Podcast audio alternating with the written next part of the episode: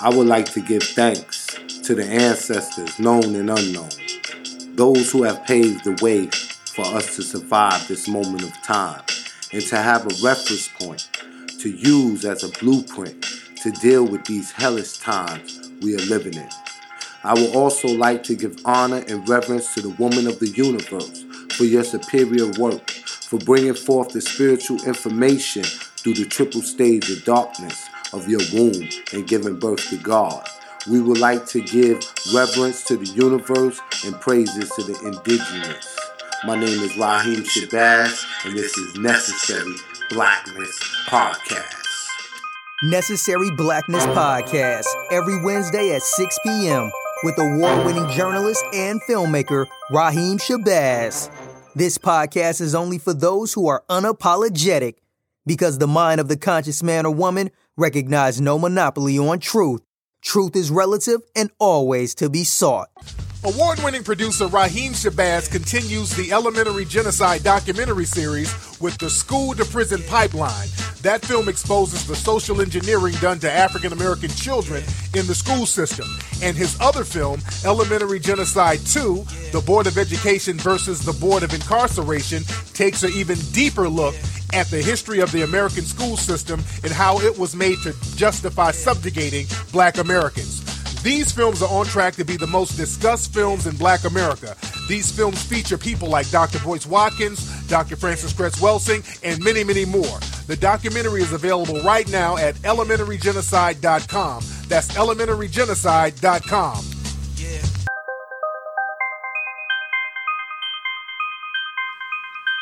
Peace and power, black family. This is your host, Raheem Shabazz of Necessary Blackness Podcast, and we are here for another episode.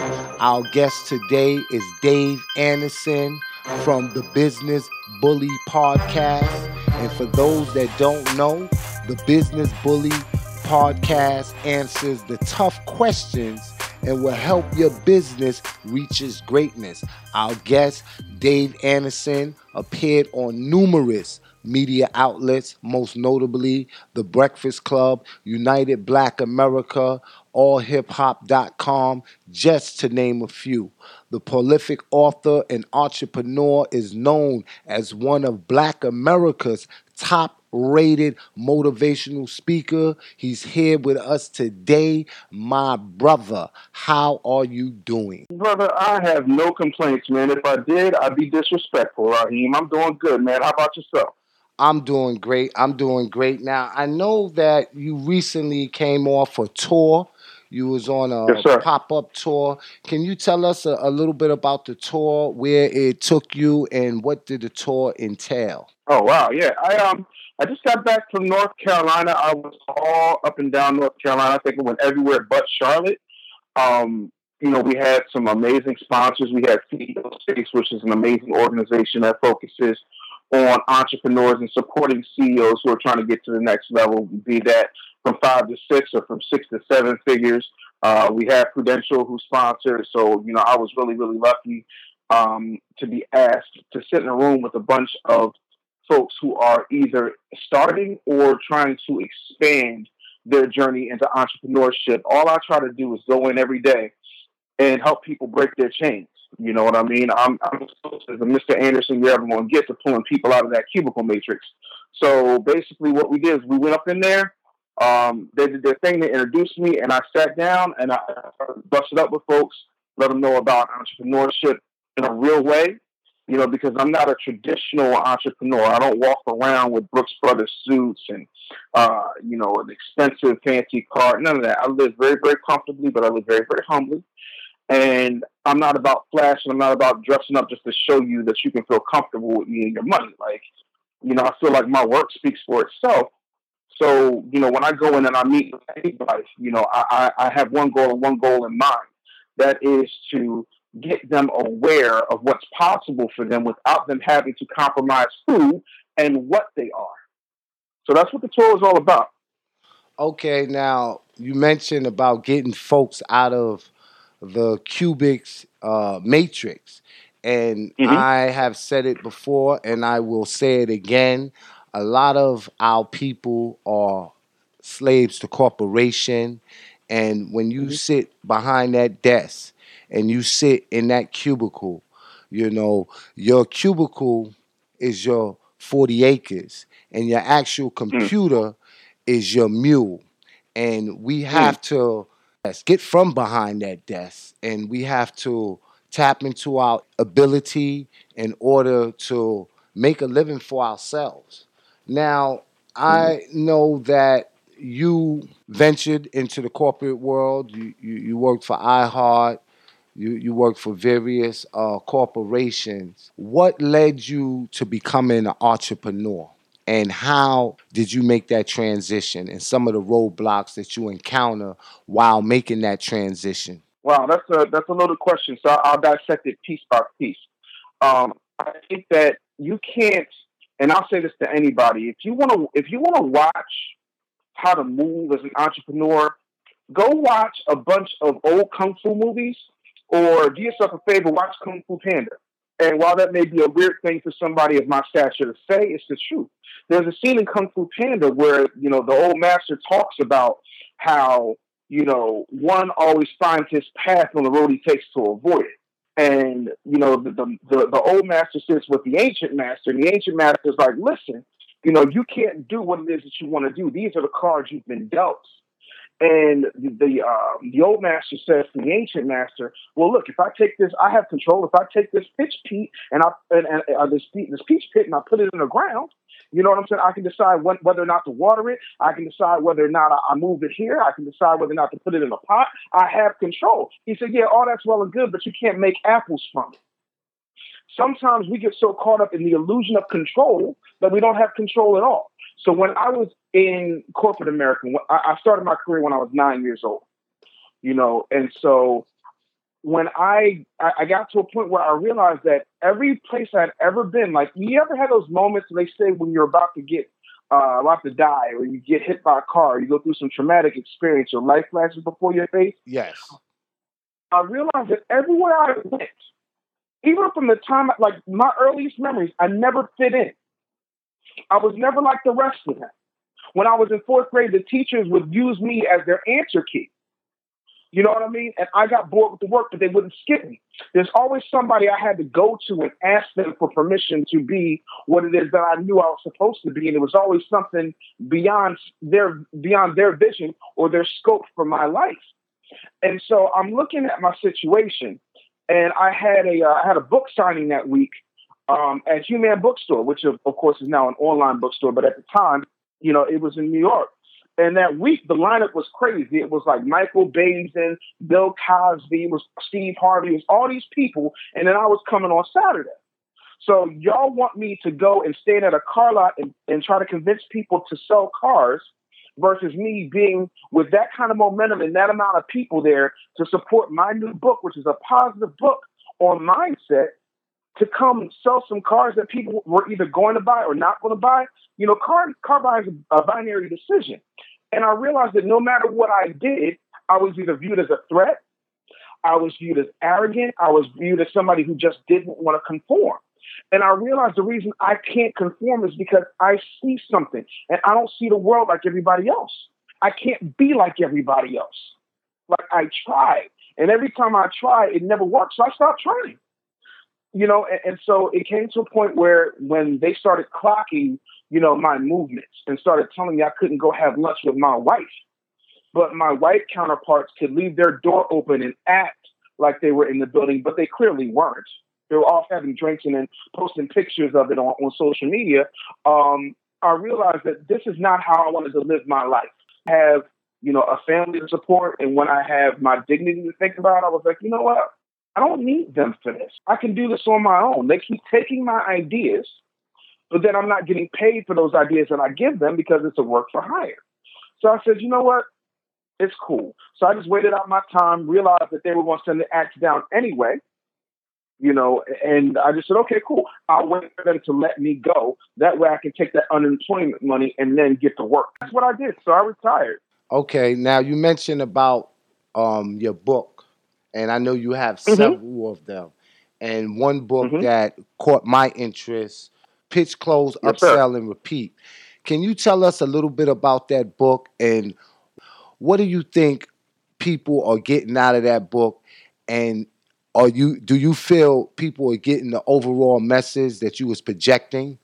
I don't think people like. I think once I'm dead, people will really start to dissect that book. But um, that book was number that book was number one for 20 weeks and was on the bestseller list for 75 consecutive weeks. Mm. So um, for me, like I know the message resonated, but it was bigger than that. You know, because people would always ask me because I could go into a company, not be there long, go through their bullshit training, and then I'd start, you know, just devouring whoever the number one sales guy was. And they couldn't figure it out. They're like, oh, well, he's got to be calling friends, or he's got to be, you know, he's got to be, you know, on the take somehow, or it's not legit. So they try to run my numbers, they pull tapes, and yet and still, I'm clean as a whistle because I know people, you know. And once you understand the human condition, you never have to worry about how they'll buy. You just have to worry about what you have that they will buy. And so I wrote that book because there's a whole lot of people who have a ridiculous aversion to sales that they don't realize has been programmed into them in order to keep them docile. Everything's about sales. Now, you said that you know people. And one of the things as an entrepreneur, and I am one myself, I haven't had a traditional job uh, clocked in for anybody in the last 12 years. But one of the things that I notice when I travel around the country and I meet entrepreneurs is the number one thing is we as black people don't support one another. Now you say you understand people. And Mm-hmm. as an entrepreneur, why do you think that's the number one crux with us as a people? Well, I think part of that, part of that is mythos, and part of that is fact. Here's what I mean. When I turn on the news every day, I'll see that there were five. I see there are five murders. I see that there were three rapes. I'll see that there were two fires and one suicide. So I got to assume that there's five murders, three rapes, two fires, and one suicide every single day if I never stepped outside my door. But when I step outside my door, I see people getting along. I see people going about their day. I don't see any fire. I don't smell any smoke.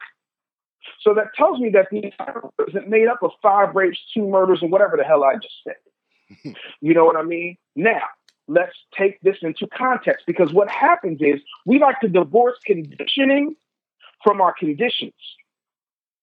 Mm. We like to do superficial things and act like they're going to take a monumental effect. Let me take it a step further when I say that because I don't want anybody to misconstrue me. In 1995, I was sitting in the cafeteria at Temple University.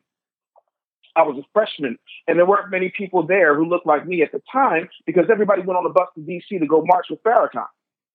And the soccer team was like, Anderson, you're not, you're not going to DC. And I said, no. And they said, well, why not? I said, because nothing's going to change. And they were like, well, why would you say that? I said, because I guarantee you, it's 1995. I said, 20 years from now, and I wish I could find any of soccer players who don't this, but my hand on my father's urn, I said, 20 years from now, he's going to do this again, and we're still going to be where we are because everybody's going to go up there. There's going to be a whole bunch of people speaking. There's going to be some money collected. And then all of a sudden, people will get right back, um, right back on those buses, and they'll they'll they'll they'll yuck it up for a minute. They'll feel good. Hey, my brother, my brother, my brother, and then they're gonna go right back to the corners that they were on. They're gonna go right back into their holes, and they're gonna go right back to out looking for number one because they don't have a system. So all the marches in the world ain't gonna do nothing. And sure enough, that's what happened. Because we like to do superficial actions and act like they have a monumental impact. Now it's gotten so bad that you don't even have to march no more. All you got to do is hashtag and you feel like you've done something. All you got to do is go vote for Obama and you feel like you've done something. All you got to do is sit up there and roast Trump on, on Twitter and you feel like you've done something. But you don't know your congressman, you don't know your governor, you don't know your city councilman, you don't know your ombudsman, your alderman, you don't even know your block captain, but yet and still you want to talk to me about how black people don't support black people. Mm. Then, then, well, here's the fucked up thing. I'm sorry, I, I'm raw. I, No, I'm no, you sure you've done your research No, this is here's the curse. fuck, here's the fucked up thing, right? Right? I watch black people will go into a Jamaican restaurant, right? And if there's a spot on the fork, they will sit up there and put up a Yelp review. They'll put up a Facebook note. They will tweet about that bad boy. They'll take pictures on the gram and then take those pictures over to Snapchat and have some funny filters and talk about this poor Jamaican restaurant had a spot on the fork. These same people will then get up from that restaurant, leave that restaurant, go to a Walmart where there's nobody to help them for any damn thing, even if they just want a key made. Then they will stand in a line where there's 30 registers, only three people working. They're overworked, underqualified, and underpaid. Most of them who work at Walmart statistically have some form of, form of government assistance because Walmart is an evil corporation that does not pay people uh, what they're worth at all and is allowed to because they pay off the right people in the government. But yet still, they will stand in those two lines when there are 30 registers and not issue one complaint, not leave, not boycott, not hashtag, not Snapchat, not nothing. And then you want to talk to me about how we don't support each other? Really? Already told that the white man ice is colder. We're already told that there's no way that a black man can can can can be any type of uh, positive role model if he doesn't have a wicked jump shot or sling crack rock. Biggie told you that. So then when it comes to somebody like me, I get the side eye, but then you'll let somebody who does not look like me say the same things I was saying to you six years ago, and y'all will herald him like he's the second coming. You will shit on Obama, but love Clinton. Mm. Catch that. Because I'm trying to say it without saying it. Because this ain't no diss to Vaynerchuk, but let's keep it funky. You go back and you look at his tapes, and then you go back and you look at my tapes from five, six years ago. I've been saying this shit. But guess what? I am the possibility that scares black people to its core. I don't have any children out of wedlock. I married a black woman. I don't have a perm in my hair. My daughter goes to an HBCU. I'm not on the system. My mother, I know. My parents were married. My father is dead. My brother's a cop. I understand the political system because I've met with four of the last five sitting presidents. So you can't play me like you play the rest of them. There are no chinks in my armor except for that I like a few cheesesteaks. And I'm working on that. And there's nothing wrong still, with that. I get at all. But I get the skepticism while other people get heralded. But here's the difference. You want you want to talk differences? Since we're talking about supporting black people, let's just take my business, for example. Now, there are people who have fathers who have businesses. My father had a store, but my father couldn't give me a thousand dollars to go to the mall and blow on baseball cards and not bat an eye about it because he had seven other brothers to support. My father didn't have the luxury of putting me in that store all the time because I needed to get an education and do the things that he could not do on a top salary. I didn't get that type of burn.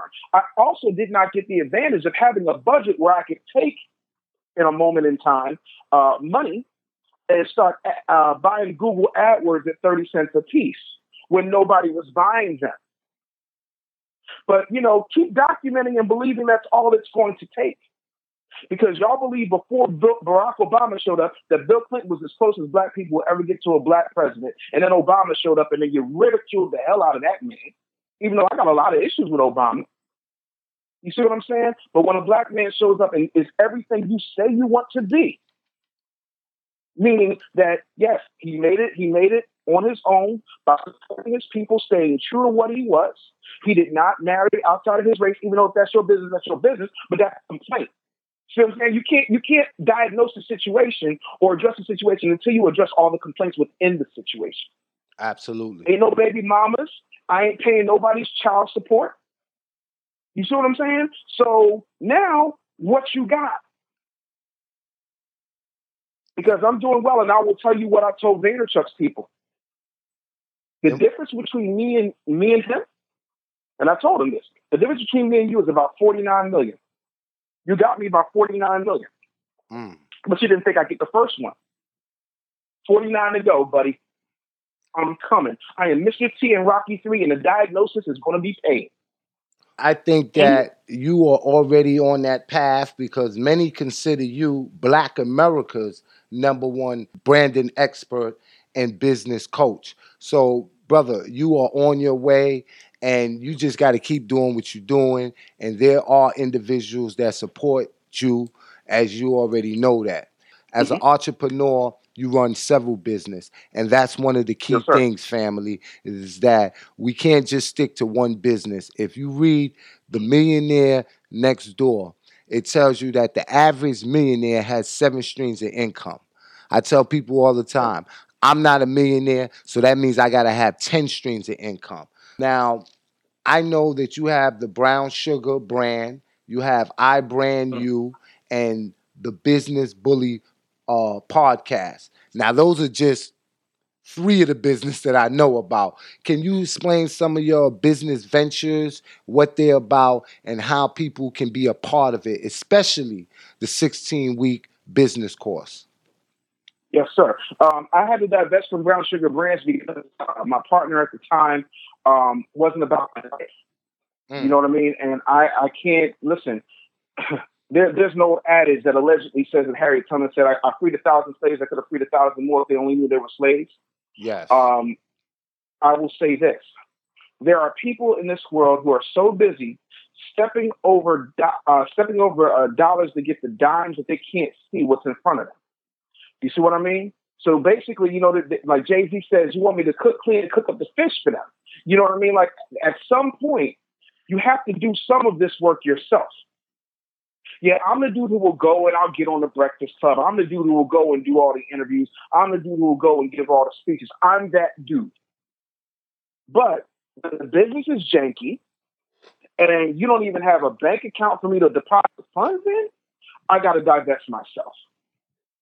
So that's that. iBrand University um, is a, a hub for me to house all of my educational programs, uh, my ebooks. You know, I've written countless ebooks. You know, 101 ways to get shit done. Um, I wrote a guide for uh, entrepreneurs who want to utilize Pokemon Go um, because it's still a very viable app when you're trying to drive traffic. But we turn our nose up on that, just like we turn our nose up on Snapchat. Even though I wrote a book about Snapchat. Same thing with Facebook Live. We're so afraid of change and being able to be um, pliable when it comes to that change, to be flexible when it comes to that change, that we miss out on opportunities. So, you know, iBrand University is always there. Um, I have a course right now that actually um, just started um, where it's called uh, Bully Your Damn Self. It's a 16 week course, and it also guarantees that by the time you're done, you'll be a best selling author. And people are like, well, how can you guarantee that? Well, I can guarantee because if you follow these steps, you will be. Because every time I put out a book, it's a bestseller. No marketing, no promotion, just me and this mouth. And, and that's you know that's what that is. I'm also a principal owner of the Benson Watch Company, which is the largest uh, black-owned watch company by any individual. You know, but especially individuals who are under the age of 40. You know, so you know, people talk about, oh, well, your Rolly don't tick and talk. It's not real. Uh, Benson watches don't tick and talk unless you want them to. We got Mm. sweeping movement too. So let's start let's start changing the conversation. But you also have like I'm talking about like we can't divorce conditioning from all of this. You know what I mean? Like there's a reason that Chris Brown said you're like Jordan's on a Saturday. I gotta have them and I cannot wait. The majority of millennials never saw Michael Jordan play one minute of regulation ball. But then you'll shit on LaVar Ball because he's arrogant. Says who? Based on what? You'll call Floyd Mayweather arrogant, but if you go to the MGM Grand and order a hot dog, Floyd gets 60 cents. But you'll call him arrogant because he doesn't have a Jewish master behind him pulling the strings. He's got a business partner named Al Haymon who happens to be black. This is what I'm talking about. Whenever you stand on your own and you're black in this country, then all of a sudden you're arrogant. They call Kanye arrogant, but name somebody else who moves culture that well. They're saying, oh, Jay Z, they say Jay Z's late on this entrepreneurship shit. Really? Is he? Because I remember Reasonable Doubt. I remember when Jay Z was sitting around here writing Foxy's rhymes. I remember when Jay Z had to go and get dissed by different record labels. I remember Hawaiian Sophie. So how dare you say that this man isn't uh, up for entrepreneurship? This man is a masterclass in entrepreneurship. But because you're too broken to understand what's in front of you, you can't see. And that's what I'm talking about the conditioning. So I'm trying to change the way we look at how we view what business is. Because everything involves sales, everything involves marketing, and don't hand me this shit about what everybody can't be an entrepreneur. I'm like, everybody can be an entrepreneur, but the ones who can't won't because they're unwilling. And it's much easier to let somebody else tell you what to do. We've been doing that for 400 years. How And about that? And that's one of the things we have to get out of. And I tell people all the time that we are the holders, keepers of ourself and our predicament. And our predicament right now is dependent upon us. And we have to be vigilant in overcoming these obstacles. And we know that every time they're going to try to move the post goal. But as entrepreneurs, we got to support one another. And I think what you're doing is a beautiful thing, is because you're creating entrepreneurs. A lot of people come into the business and they don't have the knowledge or the know how. But these courses that you give, your, your shining example, is what's going to help to push us to the next level. So I employed everybody to make sure you go out and you get this brother's business course. It's 16 weeks, correct? Yes, sir. And what are some Yes, of sir, the what what are some of the key things that one could expect to learn? Well, first thing you're going to learn is mindset. You know, and while that may sound contrived, it's the truth. I can't listen.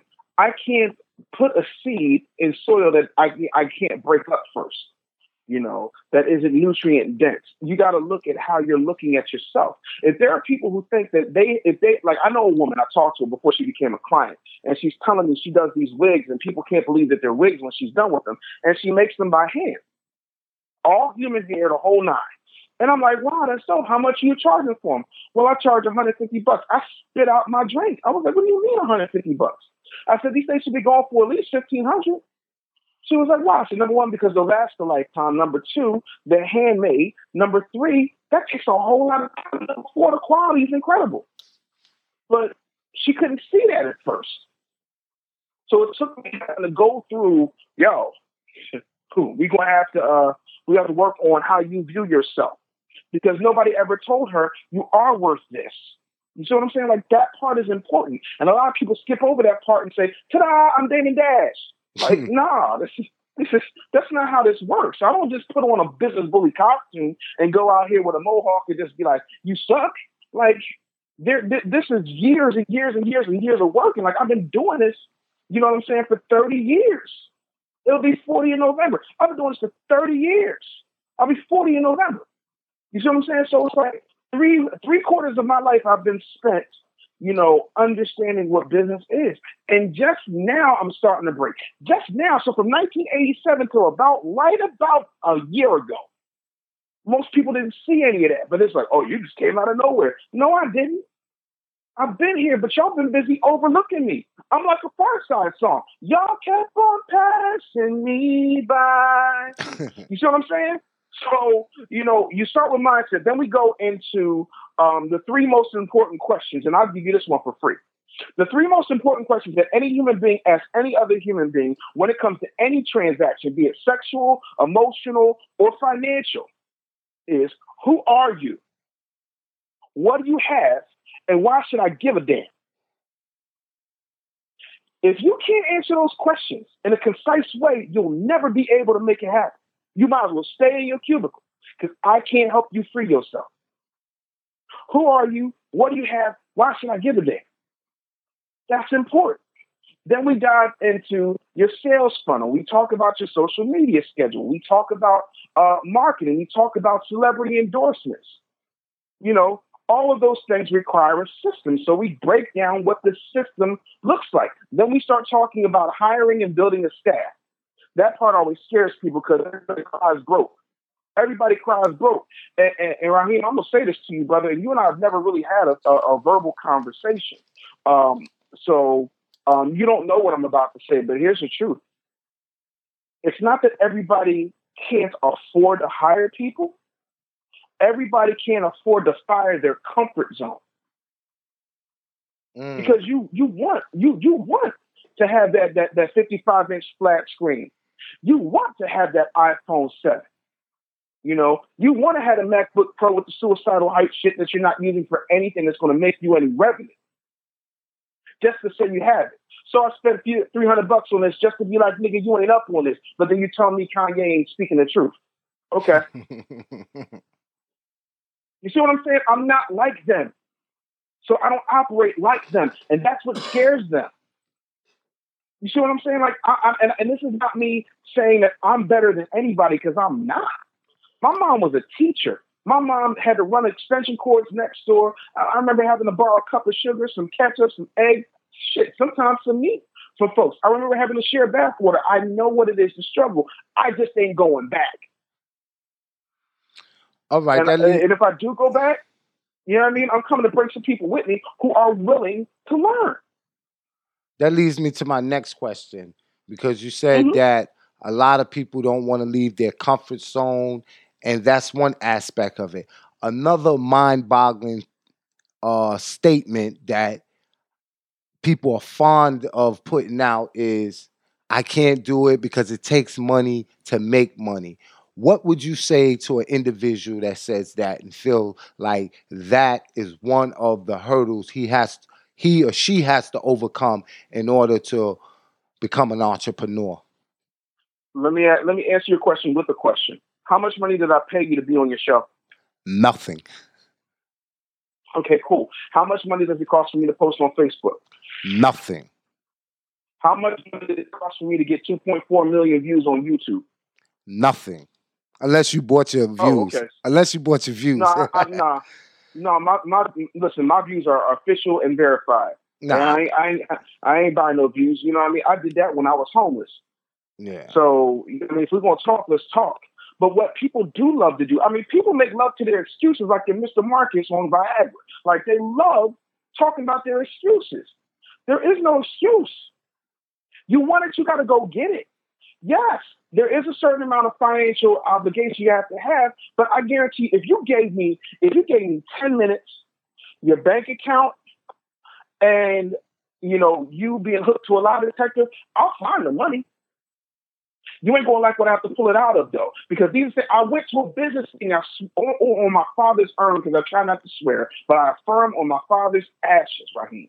I went to a business meeting with black-owned business owners, and I had women in there talking about their lace fronts and talking about their their, their, their gel manicure and act like that was so ha- like such a big thing, but yet still they don't have enough money to afford my coaching.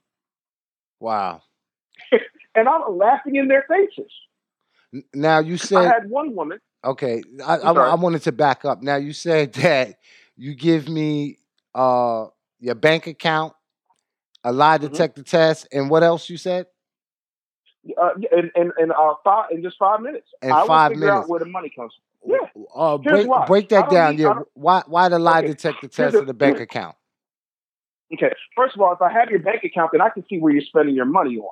And depending on what kind of bank account you have, if you've got like a Wells Fargo, they break down everything. You can look at, um, you know, your, your, your expenditures for entertainment. You can look at how many times you go out to eat. You can look at your cable bill. You can look at your your, your car. Like there's always there's always a, a trail. You know, a paper trail is an amazing thing, bro. That's one. Number two, if I put you up to a lie detector and you got to tell me the truth. Meaning you got to say, okay, well, yeah, I know I could be doing this, but I'm lazy.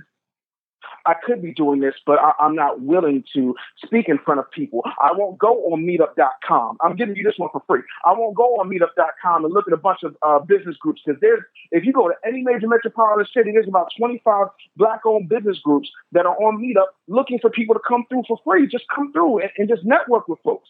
But you won't do that. You won't do what David Banner does. When David Banner was making music heavy on hard body, and that's all he was doing before he was scoring music or doing movies, David Banner had a notebook. How do I know? I've known David Banner personally for 13 years. He had a notebook. And in this notebook, he kept the name of every DJ, every intern, every program director, how he met them, and what they like to drink. David Banner got me so drunk, so uh, so bad one time at a Buffalo Wild Wings. He had to carry me on his bus, take me to my apartment, put me to sleep, leave a note to say, "Yo, dog, you good? I have somebody else drive your car." You know what I'm saying? Don't ever try to get in a drinking contest with somebody who pays off the bartender to spike your drink and give me club soda all night. Wow. that is effort. You won't do that. And you ain't got a $30 million contract. This man did. And he came in when I met him, dog. He came in the room and he started hanging up his posters. And I'm like, damn, that, that record rep sure looks like David Banner. And he's like, hey, how you doing? Hang on, I'm just gonna keep hanging up these posters real quick. And I'm like, don't they have people for that? He said, not when I'm here. He's like, that's my face on these posters.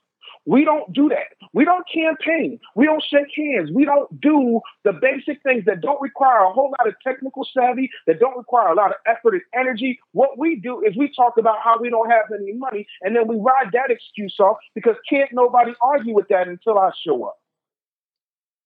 And brother, you definitely shows up. You show up and you show out.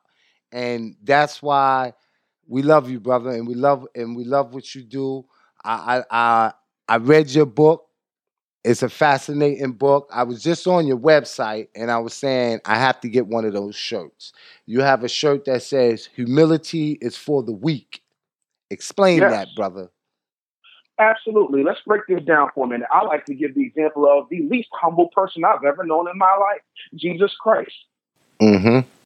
Perfect so let's talk about Jesus for a minute. Let me break this down because people love Jesus and like to talk about humility in the same sentence. See, in order to reach people, you have to be bold, you have to be striking, you have to do things that are different. If you know anything about theology, you will know that Jesus' first miracle was turning water into wine at a wedding. Now, why is that significant? All right, when you go to a wedding reception, especially in those days, what would happen is everything went top down.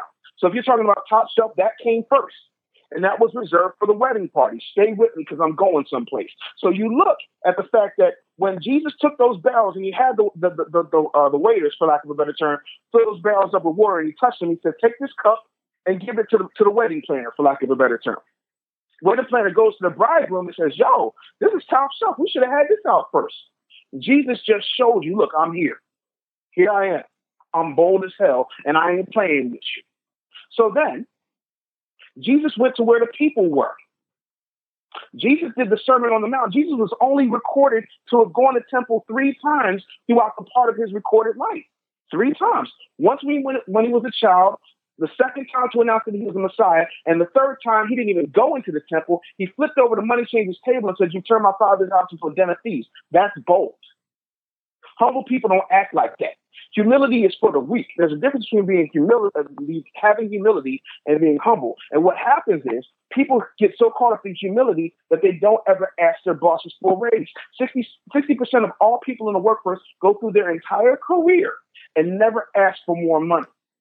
So what winds up happening is weak people always talk about, oh, you know, we can, we'll try again. And, oh, well, I got a trophy for participating. Like that's weak to me. Hmm. That's corny. You're so busy being humble, nobody knows anything about you. You're so busy being casual, you wind up a casualty. So then I come in all hellfire and brimstone. I come in telling you, listen, I'm not cutting my mohawk, Steve Harvey. I'm not wearing no suit. I'm not going to be like them. You want to know why? Because everybody I admire, be they black or white, don't wear suits. Let me break that down. Um, Steve Jobs had $30 billion in his personal bank account. I never saw him in a suit. Russell Simmons. Russell Simmons built an empire from which Puffy got the idea to do Sean John. Russell Simmons, never saw him in a suit. Mark Zuckerberg, never saw him in a suit. I've never seen Gary Vaynerchuk in a suit. Now, Les Brown, who, who did teach me how to speak, and I did a lot of work for him, he's in a suit, but he's from a different generation.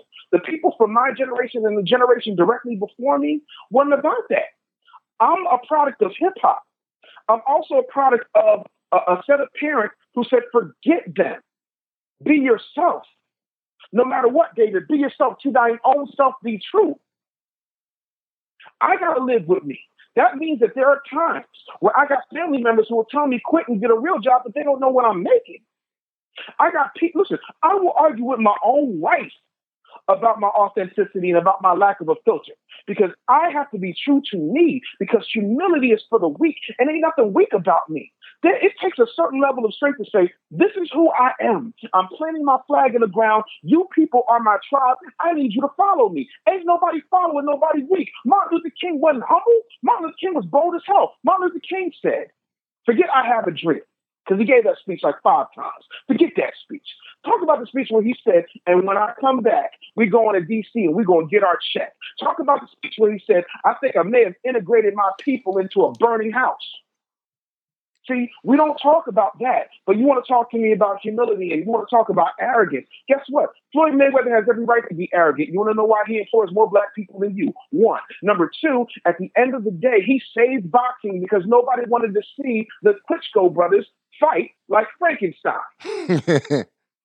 Number four, last I checked, this man created a format where you go behind the scenes and you look. They call it 24 7 on HBO. They call it All Access on uh, Showtime. They call it 24 on the WWE Network. Floyd Mayweather invented it the same way that whether they give him credit for it or not, Prince invented iTunes and they call him arrogant. Steve Jobs ran with it, but Prince invented it because Prince was the first crazy person. And go back and Google it. They called him crazy because Prince said, I'm going to sell my music without the record labels, without the record companies, without your distribution. I'm going to sell my music on the internet direct to my fans. And they told him he was nuts. I remember that. Now? I remember that. That's why I ain't got to have a long memory, bro. Facts are amazing. That's right. And you know, it's ironic because I tell people all the time that your families and friends will not support you until strangers start celebrating you. So a lot of times your first sales are not going to come from your immediate family. In fact, they're going to discourage you from doing what you do. It's other people that is going to support you. And I had to go through that trial and tribulation myself as a filmmaker. You know, initially I didn't have the backing, I didn't have the support of family. Now there was a few that did, but overall the family ain't support me. But once I was award-winning filmmaker and I got 10, 15 awards sitting on my mantle, yeah, the support is overwhelming now. So I, I definitely know. I, something? Uh, yeah, it is. It is. You know, and I and I just hope that they can look at it and see that. Listen, you know, Raheem, he comes from this humble beginning. He's still the same person, and what had he could have been, or how far he could have been in his career if we would have had support him from the beginning. You know, some people don't look in hindsight like that. But after listening to this podcast, I'm sure they will. So, moving right along, uh, David, is there anything that I didn't ask you that I should have asked you that you want to say in your last closing words? Wow, that's always a heavy question. Um, I'll say this. I don't have all the answers. That's why I have a team. I also have sense enough to know that I'm not wrong. Like I'm not wrong. Like I, I swear, like when I'm dead, somebody's gonna listen to this or some other podcast I've done or some other radio show, and, and they'll realize that I'm not wrong. Like we built this country. Everything that's good in this world, uh, and this is not to say that we're better than anybody else, but I will say that when it comes to black people, um, Paul Mooney said it best: the black man is the most copied man on earth. He said everybody want to be a nigga, but nobody wants to be a nigga. You know what I mean? I love being black. I love it wholeheartedly. I will tell you that as a business person, I will buy black and sell to anybody. I don't make apologies for who I am. I don't make apologies for what I do. I apologize to myself for not doing it sooner.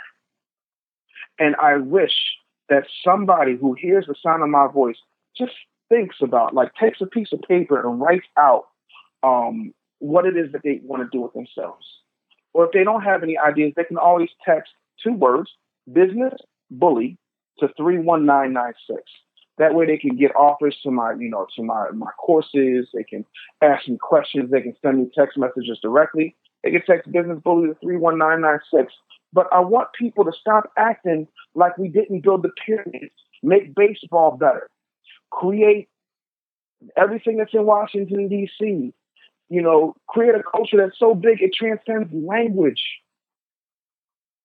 I'm sorry, but you know what I mean? Country line dancing ain't doing for the world what hip hop does. Absolutely. And so we gotta start we got we gotta stop playing ourselves like we corny, like we're less than. Like we are amazing people.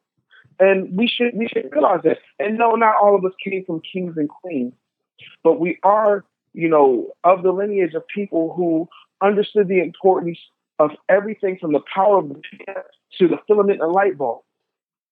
That cell phone I'm talking to you on, that internet you're listening to, hell, the podcast that you're on is a direct result because I made a decision in the year 2000 to do something called on demand audio two years before Jobs came up with iTunes for podcasting.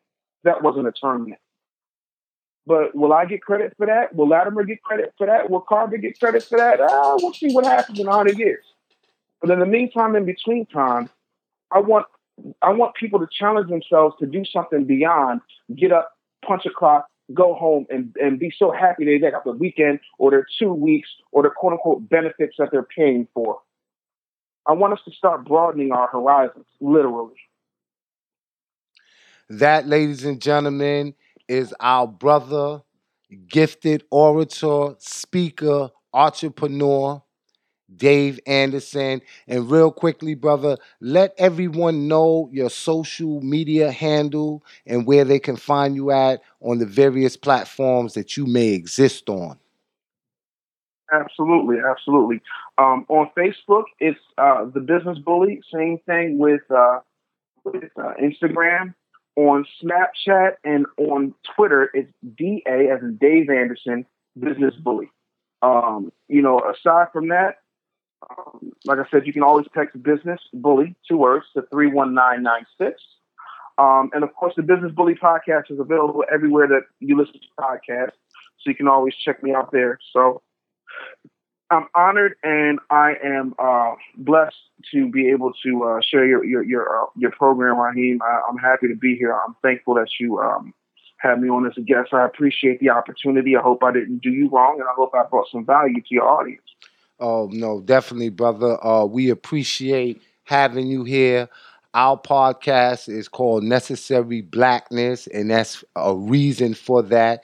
Everything that we do is to inspire black people. You will never, ever hear someone that is not melanated on this platform. And I'm not saying that I don't do business with white people, but we have to have our own medium where we could reach our people and speak to the heart, souls, and minds of our people because no one else is going to do it but us. And this is that place that we can come together and we can convey our thoughts and ideas and uplift one another. Because at the end of the day, we have to be about upward mobility. And with that, I'm going to say peace and prosperity, family.